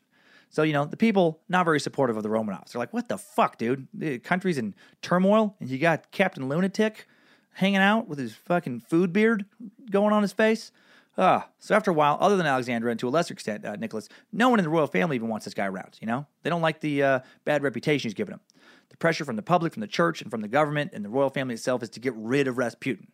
Well, finally, March 1912, the Tsar has had enough, caves into the pressure of the scandal, rumors, and constant harm to the reputation. He orders Rasputin to return to Siberia, and given no other choice, Rasputin does so. Know, probably time for him to visit the family he's abandoned anyway, so you know, no big whoop. Well, October 1912, just a few months' time, the Romanovs find themselves in need of another miracle. Alexei has had a slight boating accident, something that would have left nothing but a bruise on most people, but his body is swelling from internal bleeding. After 12 days of ineffective treatment, he receives his last rites. Death announcements are prepared for the young boy. At this point, Alexandra reaches back out to the only option she feels she has left, sends a frantic telegram to Rasputin, pleading for his help within hours. Rasputin, of course, he's ready for to receive the telegram. It's not like he's got a lot going on back in his fucking Siberian shithole. Uh, he sends a cable back to her, telling her that, quote, God has heard your fears. Do not grieve. The little one will not die. And somehow, through some fucking miracle, Alexei doesn't die. He's healed. So, yet again, uh, no ex- medical explanation of any sort. And as you can imagine, old Raspy, he is back in St. Petersburg in no time after that. All right, he's he's in again. And then uh, and now he's back and forth, you know, for the next little while between uh, uh, and St. Petersburg, you know, hanging out with the Royals, going back, I don't know, fucking a whole bunch of people in his town, whatever that lunatic was up to. Uh, sometimes home with the fam, most of the time slanging his monk dick around St. Petersburg, doing his mystic shit. Well, on July 12th, 1914, uh, when he's back in his hometown in Pokrovskoye, Rasputin is nearly killed. He's stabbed in the gut outside of his home by a 33 year old noseless former prostitute named uh, Chinyonya Guseva, who tried to rip his intestines out of his stomach after stabbing him. I know how crazy this sounds, but it's true. I looked at a lot of sources. I, I've seen, I found pictures of this woman. She truly has no nose, like at all. It's very unusual to see someone without a nose if you haven't before. Uh, of, of course, she was apprehended after stabbing him. How easy was she to catch? You know, she's like pinky thumbs, like that guy from my stand up. It's like Siberia doesn't doesn't have a lot of people in general. There are very you know few potential sub- suspects for any given crime, just because there's not very many people at all, and there's very few uh, suspects without noses. Like I'm guessing there's one. So when the police were like, "Who did this to you?" and he was like, "Ah, some lady without a nose." Both police, because there had to be two of them for this joke to work at the exact t- same time, said, "Oh, you mean Chiona?" And then they were like, "Ha, Jinx, you owe me some bread," or uh, "Jinx, you owe me a bowl of cold porridge," or uh, uh, "Jinx, you owe me a scrap of horse meat." I don't know, whatever you know. They just they said whatever Siberians snacked on back then. Anyway, uh, uh, syphilis is re- referenced as responsible as a possible reason for her nose to be missing, although she denied that. However, she was a former prostitute. Uh, syphilis was relatively common, and I found this out because of this episode. If left untreated, it can produce lesions called gummas, which are some of the grossest things I've ever read about. And if you're trying to lose your appetite, uh, do a Google image search of syphilis gummas. Holy fuck, it's terrifying. It is, ah, it's, oh my gosh, these poor people that have this. It's so, so terrible looking. Uh, it's basically akin to like, you know, like leprosy. Basically, when your body's immune system gives up on killing the syphilis bacteria, it goes into this last ditch effort to kind of slow the spread of the bacteria in, in your body, and it attempts to wall off like the syphilis bacteria and kind of contain it. And, and then to kill it, it just decides to kill everything in the containment zone.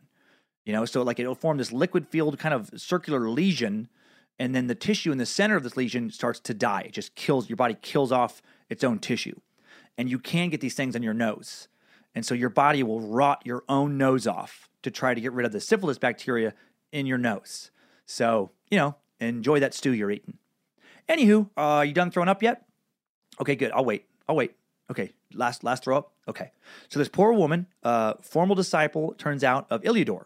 Remember the holy man banished by the Tsarina for beating Rasputin with that cross earlier. The man who fled to Finland and allegedly plotted Rasputin's death. Uh, and he was he's the man alleged to have sent Chayona to kill him. Uh, this guy's whole life was just so fucking ridiculous. Of, of course, a noseless woman would be sent by a man who would beat him with a cross to kill him. Everything in this dude's story is so over the top. Well, Rasputin doesn't die, but he does develop a lifelong addiction to painkillers after this woman begins to drink more than ever. And while he's recovering in Proskos- uh, uh, Nicholas II, old Nicholas decides it's time to join World War I, which has just broken out. Uh, actually, the event that started World War I, the assassination of Archduke Franz Ferdinand uh, of the Austro-Hungarian Empire and his wife in Sarajevo, happened on the exact same day Rasputin was almost assassinated by the noseless woman, uh, June 28, 1914. Now, if you look into this, some sources say he was stabbed on July 12th, but I'm going to go with June 28th because it's more Rasputin style to be fucking full of weird coincidences. Uh, had he uh, not been stabbed, he may have been able to talk the Tsar out of joining a war he felt would be disastrous to Russia. He wrote the Tsar a letter from his hospital trying to uh, persuade him from not uh, participating in the war. He predicted disaster if Russia were to join the fight, saying uh, stuff like, here's part of this letter A terrible storm cloud hangs over Russia. Disaster, grief, murky darkness, and no light. All ocean of tears, there is no counting them, and so much blood. I can find no words to describe the horror. We will all drown in blood. The disaster is great, the misery infinite. So, uh, you're not in favor of the war then? Oh, right, infinite misery. That is a bad thing, isn't it? Um, I'm kind of proud of that little uh, impromptu Russian accent I just pulled out there. I know it's very uh, what Drago in fucking the Rocky franchise. It's probably not even uh, accurate at all, but in my head, I'm like, out of your shitty accents, Dan, that one was one of your better ones. Okay, so well, Russia does join the war. In late July, Russia begins to mobilize its military towards its western borders. Germany warns Russia to stop mobilizing on July 31st, and Russia's like, no, uh, we're going to keep doing it. And so then on August 1st, uh, Germany declares war on Russia, and shit is on. 1914, despite the few previous defeats, uh, Russia does have the largest standing military in the world. They're pretty excited to go to war initially. You know, they got six and a half million infantrymen. However, uh, they did also have only like four and a half uh, million rifles. So, you know, they're big, uh, not terribly well organized, not terribly prepared. And they're not easily mobilized. It's, you know, they're spread out over all of Russia, a nation that only has that one big old railroad track connecting the east to the west. You know, it's like thousands and thousands of miles across. And they have an idiot for their czar. Nicholas II is not a military tactician. For the first few weeks of the war, uh, Nicholas is the most popular he's ever been with the Russian people. He's fucking loving it, right? The nation is ready to reassert its military dominance. He's going to be part of it. He's going to help reclaim its past glory, glory for the Tsar. And then the fighting begins, and uh, all that goes away. Uh, the Russian offensive in East Prussia has started, you know, well enough, with the first Russian army forcing the Germans westward from the border. Uh, meanwhile, the Russian Second Army invades from the south, hoping to cut the Germans off in, in an area around the city of uh, Königsberg, uh, but they don't do that. Instead, the Germans exploit the distance between the two Russian armies, outflanking them, and then completely destroying the Russian Second Army before the First Army could come to their aid. In the First Battle of the Masurian Lakes, which lasted from September 17th to September 14th, in the end, nearly half a million Russian soldiers are brutally defeated by just over 200,000 German soldiers. 10,000 Germans are either killed, wounded, or captured, compared to 125,000 Russians. And this early battle sets the tone for how the rest of the war is going to go for Nicholas and Russia. Uh, by the end of the war, Russia would lose nearly 2 million soldiers, another 2.5 million would be taken captive or go missing, and nearly another 5 million would be wounded. So uh, they didn't do well, World War I, like at all. Uh, after losing hundreds of thousands of troops, Germany's superior military tactics to kick off the war, uh, Tsar Nicholas, you know, uh, he makes what might have been his worst mistake of his career, and he's like, you know what? I'm gonna fucking, I'm gonna leave St. Petersburg. I'm gonna go, I'm gonna go do things myself out there. I'm gonna go to the front lines and uh, be there with my troops, and uh, I'm really gonna steer the ship back in the right direction. Because you know what? I played Stratego uh, several times when I was a kid, and you know, eventually you're gonna get that flag. You know, sure you're gonna lose, you hit a few bombs, but eventually, but so anyway, he goes there and, uh, and he leaves his wife to hold the fort in Russia while he's waging war with Germany. And as the death toll mounts, Russian citizens are looking for a distraction initially from the war, and Rasputin does, you know, provide some initial fun entertainment. His indulgences continue as he uses uh, drugs, uh, he's drinking, he's enjoying prostitutes, he's womanizing both the peasants and the Russian nobility, and continuing to brag, you know, all that Rasputin shit. He's and he really gets especially out of control after Nicholas leaves town. Uh, like one night, for example, he's dining at a restaurant and he just decides to whip his dick out. Not kidding. There's a bunch of stories about this. Uh, the same event. He just unzips his pants, just whips his dick out, and then uh, he doesn't like whip it out and like ha, and then snip snap it back in. He's like gotcha. No, he whips it out and leaves it out, and then waves it around in front of the other in front of the other diners, while handing out cards that say "Love freely." Oh, he had to have been so hammered when he did that. Uh, he then declares that he shouldn't be shocked or offended because he does this all the time with the Royals, and they don't care. You know, they don't have a problem with it. Tsarina loves it when I whip my dick out and hand out cards. so the Russian people are now really starting to wonder, like, what the fuck is going on? Uh, further adding to the peasants' concerns, uh, Russia's cities are becoming plagued by shortages of food and clothing as the war continues. Uh, since the assassination attempt earlier on Rasputin, Nicholas has been having him followed by Russian secret police. Some articles you come across say the secret police are following him to, to build a case against him and convince the Tsarina, who's his only true fan. You know, you get the feeling that Nicholas just tolerates his shit out of respect to his wife, whom he adores. You know, they're trying to con- convince her to toss him out of St. Petersburg for good. Other articles say the police uh, are there for his safety so he doesn't get stabbed again.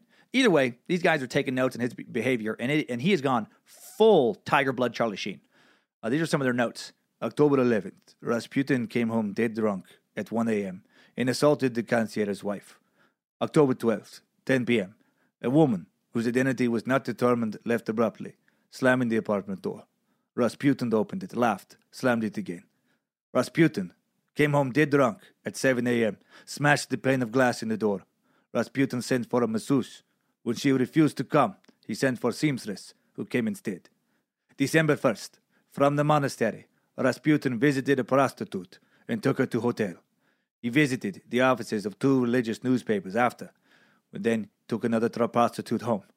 Then that evening he went to the palace, the dark one, walked around the streets late at night, accosting women with wild suggestions. After visiting two prostitutes, he went to see the Golvitz. The dark one left around 2 p.m. and again hired a prostitute and went to the bathhouse with her. I feel like if you could hear him say that, he'd be like, "Eh, eh, he- again, more prostitutes, so many. Uh, this guy's fucking out of control. Uh, the, the secret police take your take their documentation to Tsarina, uh, but they're quickly dismissed, as is every other politician or friend who speaks out against Rasputin. She believes that her husband's enemies are spreading lies about Rasputin, her son's protector, trying to harm her family. Meanwhile, while she's protecting him, you know, rumors of Rasputin's strange sexual rituals are just spreading around town more. You know, uh, you know, like weird sexual religious rituals are taking place. Uh, he'd, he'd flagellate women sometimes, apparently, like uh, beating the sin out of them, and then he would uh, he would uh, you know let them access his holy dick to get closer to God. Just ch- check this shit out. One disciple, Olga Lokhtina, became convinced that Rasputin was Christ and that she was the Holy Virgin. Abandoning her children and wealthy husband, she descended into madness and was seen holding Rasputin's penis while screaming, You are Christ and I am your you. He said she was a skunk who demanded sin. Wow. It was not sex, it was way to God. Uh-huh. He took everything which was terrible in their souls. They became absolutely clean. They became like children. They like themselves in that moment because they were on the heaven. Wow, man, dude had some some serious game. My God, no, uh, no, you're you're not giving me a blowjob. You're no, you're you're sucking your way to heaven. No, yeah, that's what you're doing. My dick is merely a conduit to God. I mean, sure, you may you may start to hear me breathe heavily and thrust my hips and finally orgasm, but I take no pleasure in this. I, I just get caught up in the ecstasy of our Lord. What a fucking scam this guy was running. Okay, well, as the war drags on in 1915 and 1916, Rasputin continues to behave like an insane sex addict. Uh, in St. Petersburg, the casualties uh, continue to mount up for Nicholas's armies. Wartime inflation and shortages quadruple the price of bread.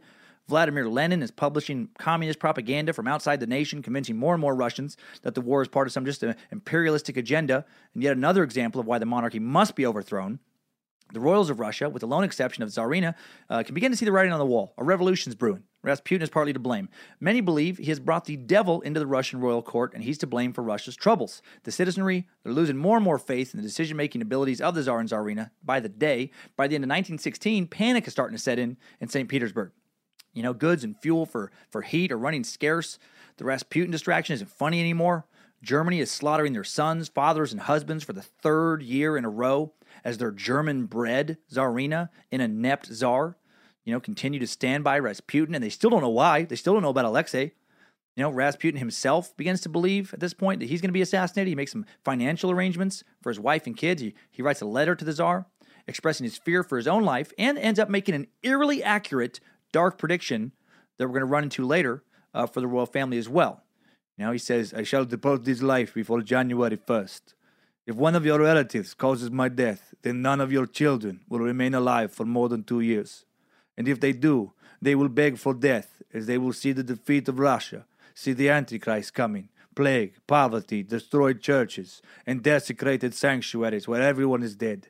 The Russians Tsar, you will be killed by the Russian people, and the people will be cursed and will serve as the devil's weapon, killing each other everywhere.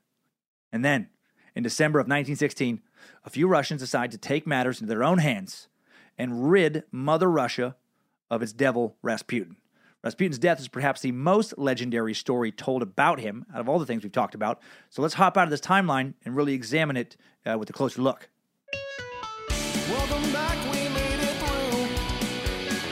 It's all so unbelievable, but true. Till next time, suckers. Okay, so let me just open the examination of Rasputin's death by saying the story I will tell uh, maybe true, partially true, or mostly legend.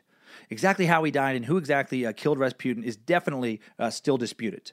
A 2004 BBC documentary claimed that a British uh, secret agent, Oswald Rayner, killed Rasputin, shooting him in the head at close range. Rayner was a M, uh, MI6 agent, the, the agency that inspired James Bond. Uh, the motive? Well, apparently the British were uh, uh, not extremely concerned about Rasputin's, or, or not extremely happy about Rasputin's displacement of uh, pro British ministers. Uh, while Nicholas is out at the front lines, Rasputin is back in St. Petersburg convincing Alexandra into getting rid of various politicians who are kind of pro British, people he doesn't care for in the Russian government. Uh, more concerning for them is that he's insisting on uh, that they should withdraw Russian troops from World War I, which would not help at all the British war efforts.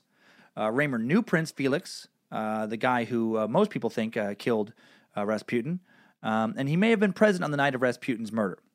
So there is that, and there are all of the findings of the autopsy report on Rasputin that where no tri- traces of cyanide uh, were found in his, in his autopsy. Uh, the man who supposedly supplied the poison that was used to try and kill Rasputin, Dr. Lazarevert, confessed on his deathbed that last-minute conscience and his Hippocratic oath made it made him switch uh, from from uh, arsenic to a harmless substance at the last second.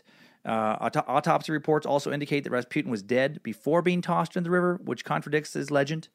But for our episode, let's go with the story Prince Felix told. This is the most common story about how Rasputin died. This is the legendary one, uh, the one definitely most uh, associated, uh, most often associated with his death, and the one that Prince Felix would write about later in, in memoirs. So let, us have some fun with it. Um, all right, so December 16th, 1916, there's a 29 year old uh, uh, prince. Uh, was the apparent ringleader of Rasputin's assassination. Prince Felix uh, Yusupov, a member of the Tsar's family, husband to the Tsar's niece, a man set to inherit the largest fortune in all of Russia and he was known to be an avid drug user. He was a partier. He threw extravagant parties, and he was married to a stunning woman named Irina. But even a spoiled, rich, lazy aristocrat uh, has his breaking point. Prince Felix uh, recruits the Grand Duke Dmitry uh, Pavlovich, the Tsar's first cousin, and they begin conspiring uh, with an up and coming right wing politician named Vladimir uh, Purishkovich. Purishkovich. So Felix and Pavlovich had had enough of Rasputin damaging their family's reputation, and Purishkovich uh, sees him as a danger to the overall health of the nation. Uh, they talk loudly of their plan as they're plotting, you know, to everyone who will listen. No, no attempt at secrecy is being made because they want their names cemented in history as the saviors of Russia when they killed the son of a bitch. And, and really, there is no need to be too secretive about it, other than the Tsarina, you know, other than maybe Alexei, you know, uh, and the strange, gullible women using his dick as a conduit to the Lord and the weird sex rituals. Uh, Almost everybody else wants this fucking guy dead. Well, on the first available night that the Grand Duke uh, is available, Rasputin is invited to a party in the basement of Prince Felix's palace. Uh, they played to Rasputin's sexual appetite by, by promising that he's going to get a chance to meet his, his beautiful wife, Irina.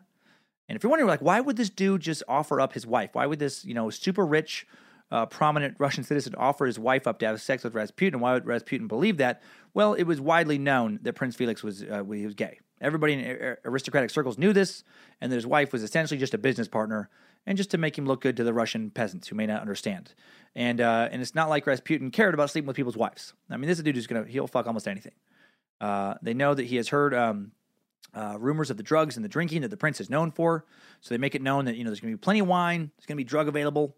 Couldn't find what type of drug they had, but I'm guessing some were opium since he was addicted to painkillers. Uh, they capitalized on Rasputin's uh, constant desire to be amongst the elite, and he, he was known to have a voracious appetite for sweets. So they use this to their advantage. You know, it's gonna be oh man, there's gonna be lots of pastries, dude. It's gonna be, it's gonna be so many cakes. You gotta, gotta come over. It's gonna be a great party. There's gonna be my wife who's gonna have sex with you, and there's gonna be so many cakes. Uh, with the Grand Duke and Prince Felix, they spike the wine and the desserts with cyanide, and then they turn on. This is my favorite detail, the whole thing. And then they turn on their one record when he wants music. They only have one Yankee Doodle Dandy as they wait for their guests. Such a weird detail. Uh, and by the way, Yankee Doodle Dandy is is this silly bullshit. If you don't if you don't remember this song, mm-hmm. Ah, what a good one, right? Oh boy, what a great tune to listen to at a party. Yankee Doodle went Ah. to town riding on a pony. Stuck a feather in his cap and I called it macaroni. So listen to that shit on repeat. Apparently, that just makes the whole story even weirder. Weirder. He's he listens to Yankee Doodle Dandy on, on repeat. Uh, I wonder whose idea it was to have that record available. I, I hope it was one of the guys' idea. Like maybe like one of the guys just never had a good idea. You know, like Prince Felix is like, okay, I got, I- I'm gonna, I'll offer up my wife. That's gonna get that sexual degenerate into my basement. And then the Grand Duke Dmitri, you know, Pavlovich is like, yeah, yes, that's perfect, that's perfect. And and I, I will cater it with decadent treats because we know he loves treats, right? And then Vladimir uh, Purishkovich is like, oh God, those are good ideas. I got a good idea too. I think uh, uh, I will, I will bring, I will bring over Yank, Yankee Doodle Dandy. I'll bring over that, just that one record. Who doesn't love that hot new song? Who doesn't want to be a Yankee Doodle uh, Dandy? And the other dude's like, um, yeah, that's yeah, uh, good, i- yeah, good idea as usual, Vladimir. Anyway, Rasputin arrives. He instantly begins to eat the sweets, uh, set out, drink the wine. He's anxiously waiting to meet Irina. Such a weird thing to hanging out with some dude. Ah, my wife will be here in a second to have sex with you. Uh, Felix is hanging out with him downstairs, making him excuses about why uh, Irina is running late. So awkward. You know, I, I'm so sorry that you're not fucking my wife yet. I'll, I feel terrible. She, she'll be here soon. She, oh, and she cannot wait to sleep with you. Of course not. I mean, look at your filthy beard and greasy hair and crazy eye thing you, you've got going on. What woman, what woman doesn't want to just be sweatily humped by a drugged out, dirty transient? Uh, the other two dudes apparently are waiting upstairs for Rasputin to die from the poison. He, uh, he eats and drinks for like two hours. Nothing happens. So either he's immune, or more likely, you know, maybe that what that doctor said was true. Maybe he really didn't give him the real cyanide, which that one is hilarious to me.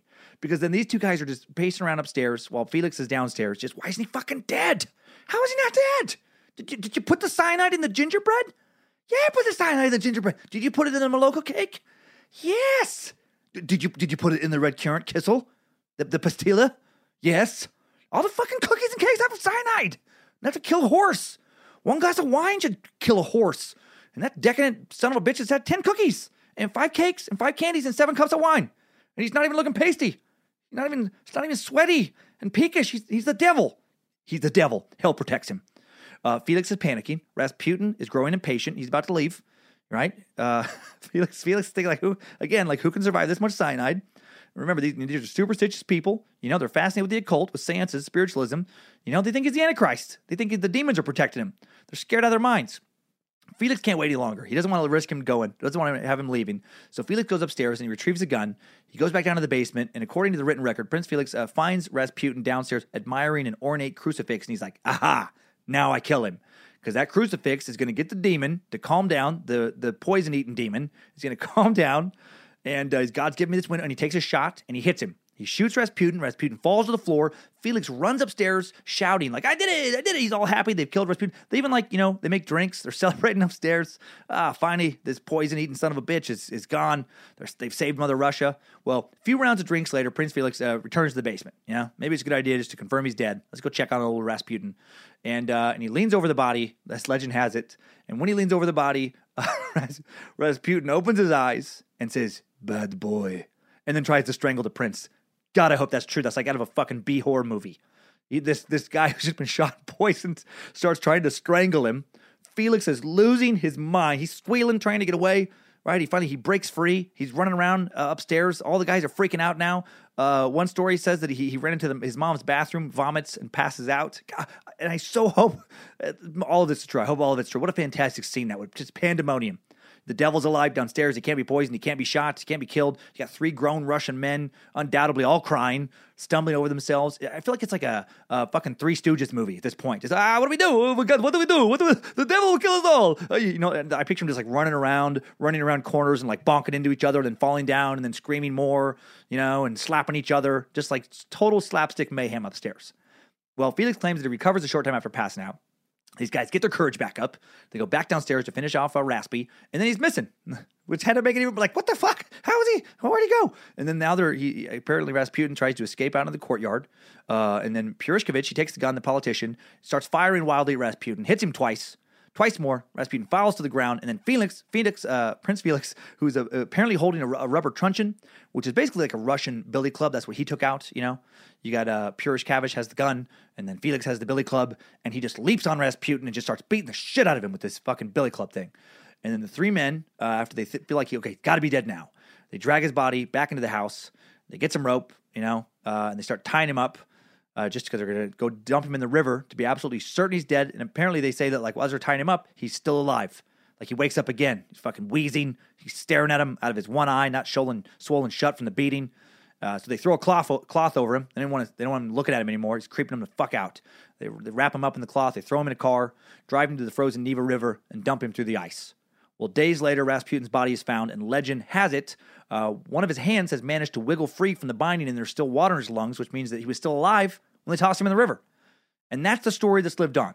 That's the story Prince Felix wrote about and claimed, and I, I hope it's true. It's still entertaining. Uh, it's a story that's become legend.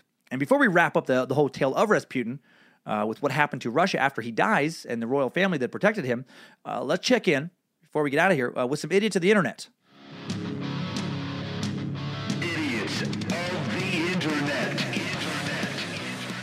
If you want to find the most entertaining comments about any given topic, I think you just need to add the word conspiracy to the topic title when you search for videos.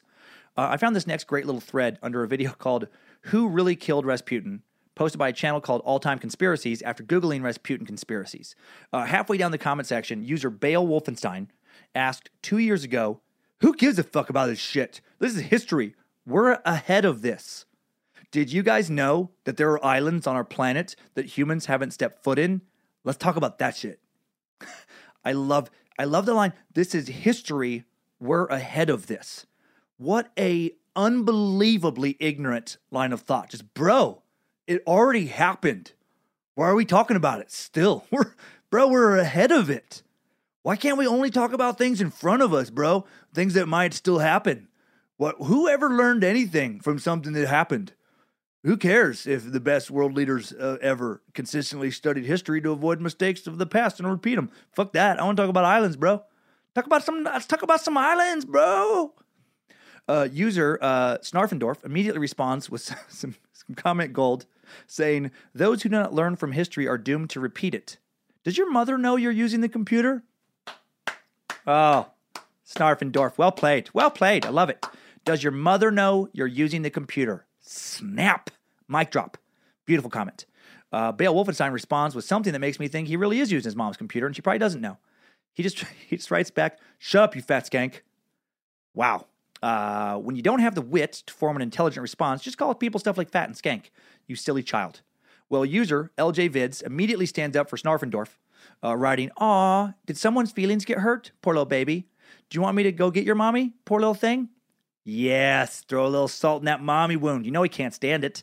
You know that when Bale Wolfenstein read that, he became immediately enraged. Shut the fuck up! I'll live with my mommy. Okay, okay, maybe I maybe I do, but not not forever. I'll have my own place by the time I'm 45 for sure. Uh, well, before Bale Wolfenstein responds, so many other users pile on saying stuff like, "Why are you watching this video then?" LOL. Internet troll is bad. Go back to your basement and My Little My Little Pony marathon. And are you stupid? You can't have a conspiracy without history. And this is a conspiracy channel, not a science channel. What do unvisited islands have to do with conspiracies? Well, Bale Wolfenstein doesn't listen to any of this. He doubles down in his original position, right? He's not going to fucking hear it. He says, Bro, I want to talk about the universe. I don't know why it's so funny to me right now. He says, Bro, I want to talk about the universe and rocket ships, futuristic stuff, not shit that happened a long time ago. We are ahead of that. Bro, I love that. Bro, how many times do I have to say it? We're ahead of it. Oh, I, I love you just keep saying that as if someone's going to finally comment back, like, you know what, Bale Wolfenstein? You're right. I was thinking about it, and we are ahead of that. Why are we even talking about shit we're ahead of? Let's talk about fucking islands and rocket ships and stuff, you know? I get it now. And again, various users gang up, rightfully so, against Bale Wolfenstein, you know, saying stuff like, you can't make a conspiracy without anything to happen Because to, have a conspiracy, uh, you are a stupid fucking idiot. And referring to the YouTube channel name, it's called All Time Conspiracies for a reason. And you are a terrible troll. Why can't you just go watch Blues Clues and get ready for school tomorrow? I love that one too. Because you know that like after the first two, he, that made him so mad. Just, I'm not a baby. I never watched Blues Clues. God damn it. Finally, Bale Wolfenstein jumps in for one last comment. He, si- he signs off with, Keep up with my comments, and you'll for sure lose your faith in humanity. You know that there's no smile on his face as he typed that, you know? Just probably typed it mumbling to himself. Just so sick of history. We're, we're ahead of it, bro. I just want to I just want to talk about islands and rocket ships. Uh, I'm going to go with another conspiracy theorist for the next and final uh, idiot today. This is user uh, Mark Mahanitz, who, who one year ago, under a YouTube post of an episode of Discovery Channel series The Most Evil Men in History, the Rasputin episode, wrote, uh, You are full of rubbish and contradictory lies. You are covering up for the Brits for murdering him. Here's why this is preposterously idiotic. The murder of Rasputin, as you know, occurred over 100 years ago, just over. Anyone even remotely involved in that murder, uh, you know, even if there was a, a secret British assassination, are long dead. Not only that, the entire empire that protected Rasputin is gone. The regime that would take over after the death of Rasputin, the Bolsheviks, the communists, that included Lenin and Stalin, they're gone. Basically, there's no one left to hide the cover up from. If Britain announces definitively tomorrow, hey, everybody, we killed Rasputin in 1916, for sure, we did it, guilty, no one outside of a few historians will give a shit.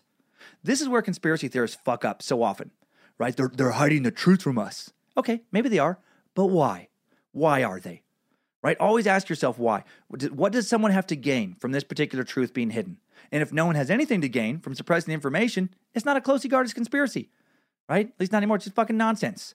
But some dipshit like Mark Mahanitz actually thinks if we believe his statement that some documentary filmmakers and some Discovery Channel execs who, who made this are, are, are in a meeting room somewhere just going, guys, guys, something just came up. There's been a lot of chatter online lately about Rasputin being killed by the British government, by a British spy. So we have to make up some new propaganda. I think you see where I'm going with this ASAP. Do you do you understand what's at stake here? If the Russian people find out that the Brits killed Rasputin, it's World War III. Okay, Putin's going to nuke London immediately. Trump is gonna, Trump is going to nuke London and Moscow and North Korea and everyone else because he's going to panic and he's just going to push all the red buttons. Mutant zombies are going to rule the land. We're going to be dragged from our homes by goddamn nuke zombies and pro- and probably raped. God, oh God, guys, I can't I can't get raped by a nuke zombie. That's too much. I fucking hate nuke zombies and they're, they're constant raping and and they're brain eating. Think about that. They, they eat brains. They're probably gonna eat my dog's brain. They're you know they're probably gonna rape my dog and eat his brain. So you know what? Unless you want your dog raped by a brain eating nuke zombie, you better put out an episode about how Russian nobles were definitely responsible for killing Rasputin and not the Brits. I'm gonna go lie down now. All right, enough enough nonsense for today. Let's finish off Rasputin's tale. Idiots of the internet. So, Brit murder or Prince Felix murder, Rasputin is definitely dead at the end of 1916. And the Romanovs, not far behind. Remember Raspi's prediction? If I'm killed by my brothers, you have nothing to fear. If it is your relations who have brought about my death, and none of your family will remain alive for more than two years, they will all be killed by the Russian family. Well, three months after Rasputin's death, a St. Petersburg bread riot breaks out on March 18, 1917, and it triggers a Russian revolution. People are sick of the war, sick of the czars, sick of food shortages. Nicholas II, he, he's losing the loyalty of the Russian people. He basically completely lost it. He lost the loyalty of the military, even St. Petersburg politicians, by refusing to relinquish any of his autocratic power and allowing the, the Russian Duma, or parliament, established in 1906 as an advisory and legislative board uh, to reduce the power of the czar and allow for a new style of government, closer to that of Britain's, for example, to help govern the empire. So, like, everyone is against the czar and czarina now. And when the people of St. Petersburg are enraged by a perceived bread shortage, the people revolt and the revolution begins that would put the Bolsheviks in power and usher uh, uh, out the Russian Empire, you know, uh, imperialistic days. Now it's going to be the, the new era of communism. Well, a few weeks later, uh, after this riot, uh, Nicholas abdicates the throne, hands it over to his brother. Doesn't even want his son to take it. Hands it over to Grand Duke Michael, who also declines it.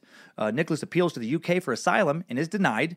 Uh, he and his family head to a governor's mansion in the Urals to ride out what they're still hoping might just be a temporary uprising. You know, they won't be the czar anymore if, if, if things, you know, when things settle down, possibly, but at least they'll, they'll be alive.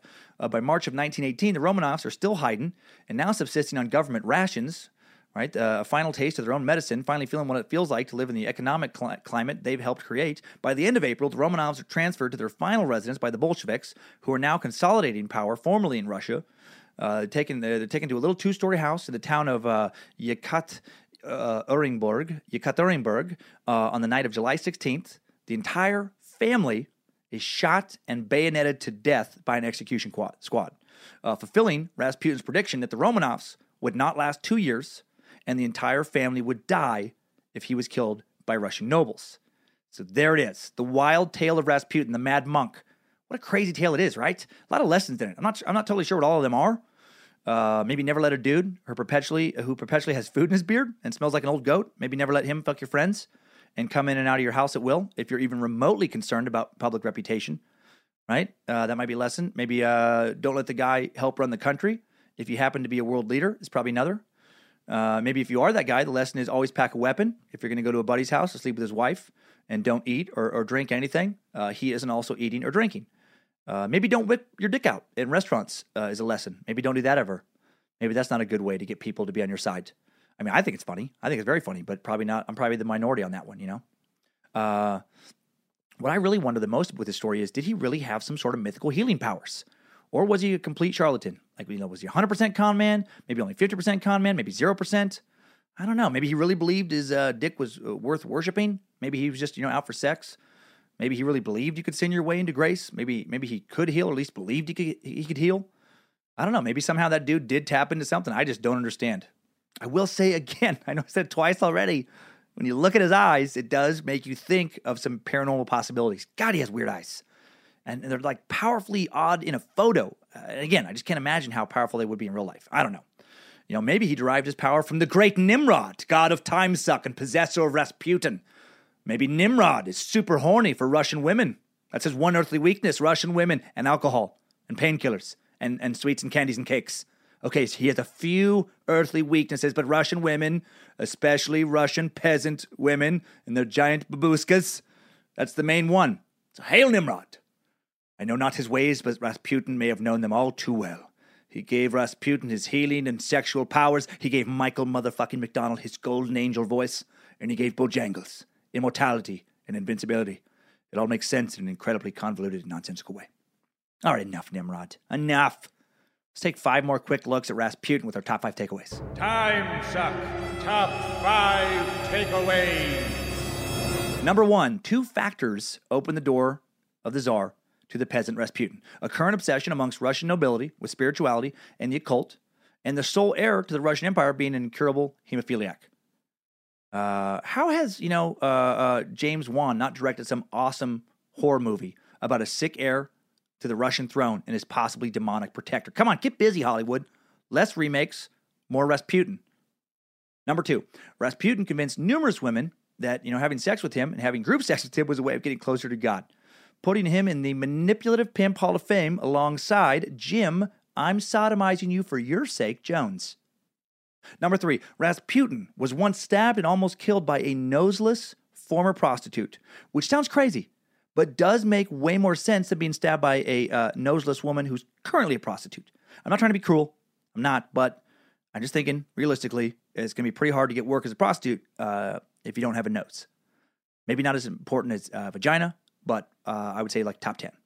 You know, things you should have as a prostitute. Uh, number four, not only did Rasputin uh, have sex with a crazy amount of women, but he also uh, directly led to the downfall of its imperialistic rulers, which opened the door for communism, which led to millions and millions of Russian deaths and hundreds of millions of oppressed lives. So, really, in, in the end, Rasputin kind of fucked all of Russia. Number five, new info Rasputin's dick. Let's talk about it. You know you've been wondering about it if you've heard about this guy. Why does the Museum of Erotica in St. St. Petersburg claim to have it? How did they get it? First off, uh, the dick has uh, the dick in the museum is over 11 inches long, limp, limp. Supposedly over 13 inches long when erect. I don't know how they know that. Uh, no wonder some of these women thought it was a conduit to God when they saw it. They'd never seen anything like it. 13 inches is over twice as long uh, as the average penis. You know, and, and roughly half the size of Bojangles' uh, penises, or so he keeps telling me. Uh, no wonder the dude was so confident. He had a third leg wrapped up underneath his monk shroud. And, and why does it supposedly still exist? Well, historians doubt that it actually does.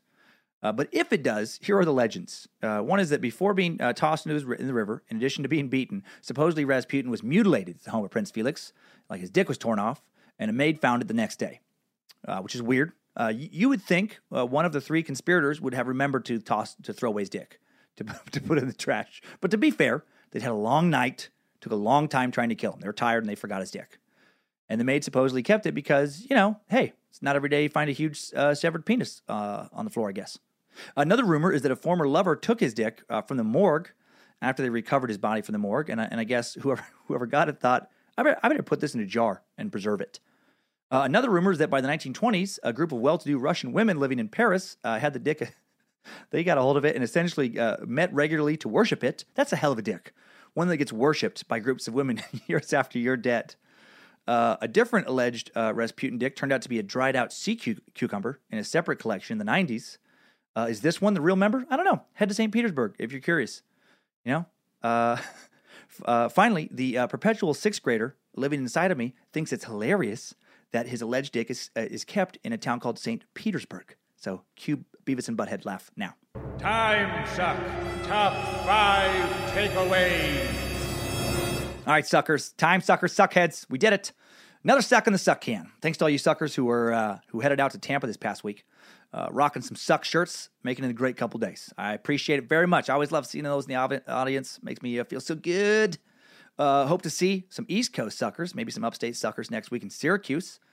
Uh, I'm also uh, going to be at the Syracuse, uh, yeah, Funny Bone. Uh, or I'm going to be, not also, that'd be weird to say. I'm, I'm going to be in Syracuse and also at the Funny, of course, that's why. That's why I'm in Syracuse, Syracuse is to be at the Syracuse Funny Bone, August 17th through 20. I'm going to be at the Irvine Improv, uh, August 24 and 27, Southern California, uh, at the Omaha, Nebraska uh, Funny Bone, August 31st through September 3rd. And I got dates in Portland, uh, Spokane, Washington, Madison, Denver, Grand Rapids, Michigan, uh, and more coming up before the end of the year. And tickets still on sale for the first ever live recording at Time Suck. You know it. I'm going to be at the Hollywood Improv in the lab Thursday, October 5th. Show starts at 7:30 p.m. Uh, doors open at 7. Tickets are only 15 bucks. Please come support this event uh, if you can. The ticket link is going to be in the episode description on the podcast player and at timesuckpodcast.com. And please follow the Suck on social media for reminders about events like this, previews of upcoming episodes, more polls in the future uh, at Timesuck Podcast on Instagram, Twitter, slash Timesuck Podcast on Facebook. And next week, next week we go modern. We've been looking back for a while. Next week, let's go paranormal. Let's go Slender Man. Slender Man. How did this modern internet monster convince two 12 year old girls to stab another 12 year old girl almost to death in Wisconsin in 2014? Why, why did the legend of this creature go so viral? What even is this legend? Who created this eerie, slender specter that encourages kids to kill each other? Will, will the two 12 year old attackers, now 15, uh, each be found guilty of attempted murder at their trial that's scheduled for this fall? Let's figure out what the hell the deal is with the, with the digital folklore that spawned a viral web series, online games, independent films, and so much more. Why Slender Man? Well, we're going to find out. It's been requested numerous times. I've heard about it countless times. Uh, and again, the trial is coming up soon, and I'm just tired of not knowing what the hell Slender Man is all about. So until next week, uh, stay curious, keep your wiener in your pants, stay away from wild eyed mystics, never worship a wiener in a jar, especially in groups. That's the weirdest. And, you know, just uh, keep on sucking.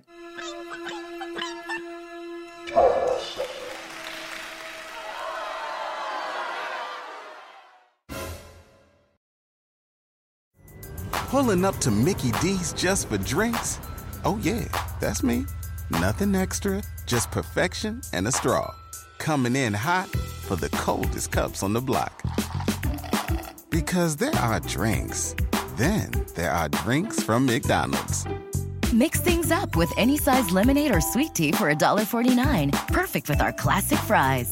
Price and participation may vary, cannot be combined with any other offer. Ba da ba ba ba. In a fast paced world, every day brings new challenges and new opportunities. At Strayer University, we know a thing or two about getting and staying ahead of change. For over 130 years, we've been providing students like you with innovative tools and customized support so you can find your way forward and always keep striving. Visit strayer.edu to learn more. Strayer University is certified to operate in Virginia by SCHEV and has many campuses, including at 2121 15th Street North in Arlington, Virginia.